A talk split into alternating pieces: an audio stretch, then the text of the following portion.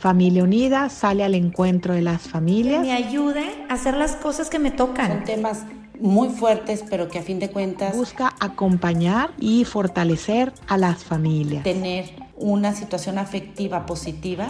Y así Familia Unida se acerca a las diferentes etapas de la vida.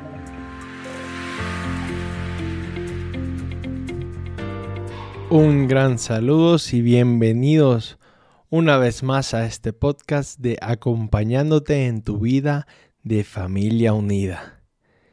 Soy el Padre Juan Carlos Arias del Salvador, sacerdote legionario de Cristo, y ahorita estoy en Aguascalientes. Estoy trabajando con los jóvenes aquí de preparatoria, universidad y algunos profesionistas, ayudándoles a encontrarse pues con su fe y ahora quería unirme ¿no? a este esfuerzo que hace Familia Unida por, por acompañarnos en nuestra vida del día a día.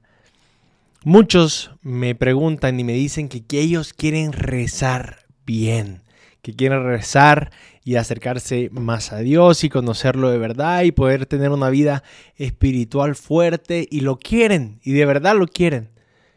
Pero después de ese deseo que se expresa siempre llega ese momento donde te dicen, pero ¿cómo, Padre? ¿No tiene algunos consejos que darme para que yo pueda crecer en la oración, para que yo aprenda a rezar? Entonces, quería el día de hoy hablar con ustedes sobre este tema, ¿no? Sobre la oración.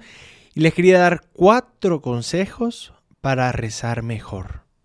O para empezar a rezar, como quieras. Son cuatro consejos muy sencillos, muy prácticos para poder rezar y acercarnos más a Dios porque sabemos que Dios quiere encontrarse con nosotros y que nosotros también queremos encontrarnos con Dios.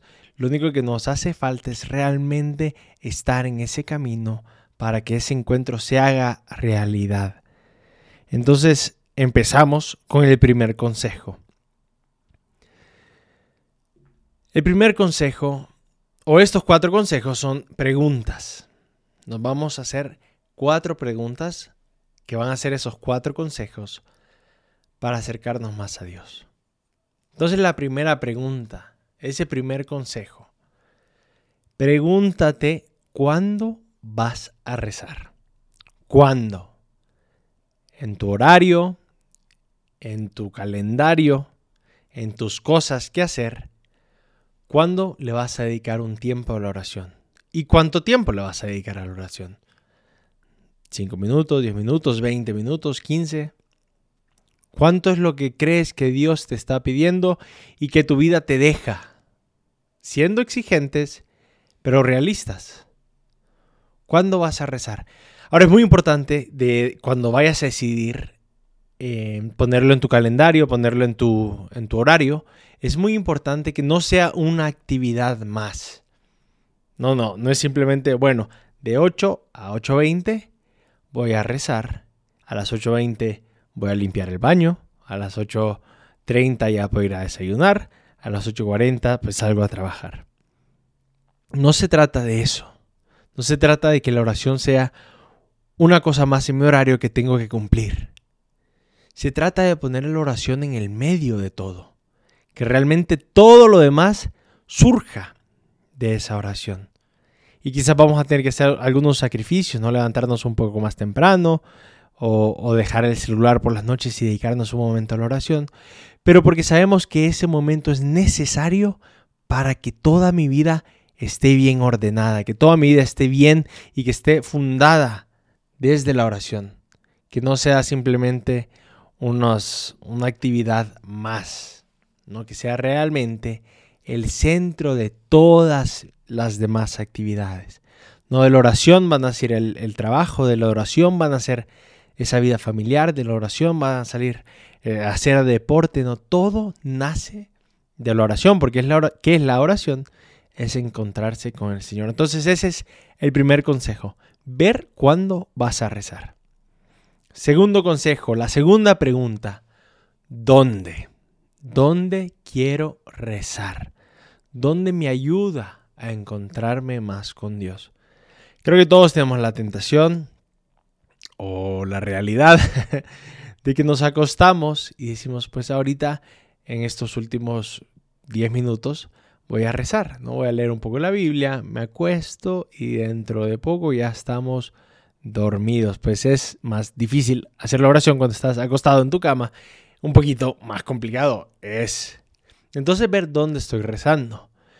A muchos, a muchos nos ayuda rezar en una iglesia. No si del camino al colegio, del camino a la casa, del camino a tu trabajo. Tienes una iglesia cerca, vale la pena ir y rezar ahí. Vale la pena ir enfrente del Santísimo Sacramento y hacer tu oración ahí. ¿Por qué? Porque todo te ayuda a ese encuentro.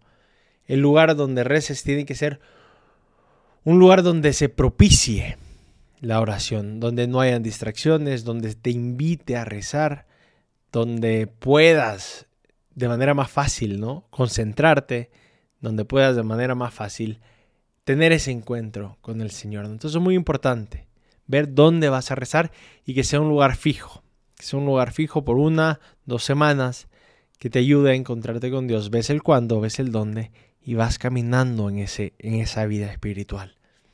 El tercer consejo, el tercer, la tercera pregunta es ¿con qué? ¿Con qué voy a rezar? Porque nosotros, gracias a Dios, los católicos, tenemos muchísimas formas de rezar y muchísimas cosas con las cuales rezar.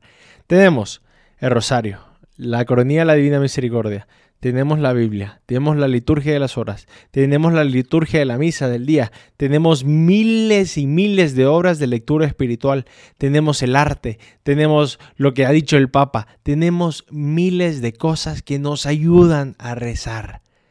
Ahora, ¿con qué yo quiero rezar. Es, muy, es bueno tener algo físico, algo que te ayude, algún texto, es bueno tener rosario. Eso es muy bueno porque nos impulsa a rezar, como que nos va metiendo en la oración. Una vez más vuelvo a repetir, el punto de la oración es el encuentro con Dios. La Biblia te ayuda a encontrarte con Dios. En su palabra, el rosario te ayuda a concentrarte y a encontrarte con Dios. ¿Con qué vas a rezar? Y es muy importante ver y decidir una de tantas opciones. Es decir, yo quiero rezar con el rosario. Decido entre todo esto agarrar el rosario y rezar con eso. Perfecto. Te invito a que no solo sea por uno, dos o tres días. Yo te invito a que si decides rezar el rosario en tu momento de oración, que no lo hagas solo por tres días y después ya medio te aburres y cambias otra vez y después te vuelves a aburrir y vuelves a cambiar. Yo te invito a que en esos dos, tres días eh, no sean solo dos o tres días, sino que realmente le dediques unas tres o cuatro semanas a ese ejercicio de la oración. Entonces, si se a, voy a rezar con las lecturas de la misa, pues por un mes estás rezando constantemente con las lecturas. Y vas viendo al final de ese mes, haces el análisis de cómo te fue. ¿Te ayudó? No, ¿por qué? ¿Qué es lo que te gustó? ¿Qué es lo que te costó? Pero ya después de un mes, porque así baja realmente a la profundidad de una, de una relación con Dios. Porque si no vamos cambiando mucho y nos vamos distrayendo con qué estamos rezando y no estamos llegando al punto final de la oración, que como lo digo una vez más, es el encuentro con Dios. Entonces definir con qué vas a rezar. Y por último, el cuarto consejo, obviamente hay muchísimos más consejos que se podrían dar y hay probablemente muchísimos mejores consejos de lo que les estoy dando, pero estos son los cuatro que les ofrezco. El cuarto consejo, esa cuarta pregunta es, ¿por qué? ¿Por qué quiero rezar? ¿Qué es lo que me motiva a rezar? Muchas veces vamos a la oración buscando una respuesta alguna duda, a, cuál es mi vocación, o con mucha súplica, y está muy bien. Pero yo te invito a dar un paso más y que no solo sea buscar una respuesta de Dios, sino que sea buscar un encuentro y buscar darle seguimiento a esa relación con Dios. Que no se queden solo pedir, que no se queden solo en buscar respuestas, sino que realmente bajemos a ese encuentro y a esa intimidad y a esa relación verdadera. Pues bueno, estos son los cuatro consejos que les quería dar, esas cuatro preguntas. ¿Cuándo? ¿Dónde? ¿Con qué? ¿Y por qué? Y solo imagínate qué pasaría en tu vida si rezas todos los días 20 minutos eh, por 20 años. O sea, cómo tu vida cambiaría en 20 años si le dedicas 20 minutos todos los días a encontrarte con Dios en la oración. Incluso quizás 20 años es mucho tiempo. ¿Qué pasaría en dos meses si le dedicas un poco de tiempo a la oración? Pues ha sido un placer estar con ustedes. Les agradezco haber escuchado este podcast. Les pido una oración. Soy el Padre Juan Carlos Arios y me pueden encontrar en mis redes sociales como JC Arias LC. Un gran saludo y que Dios les bendiga.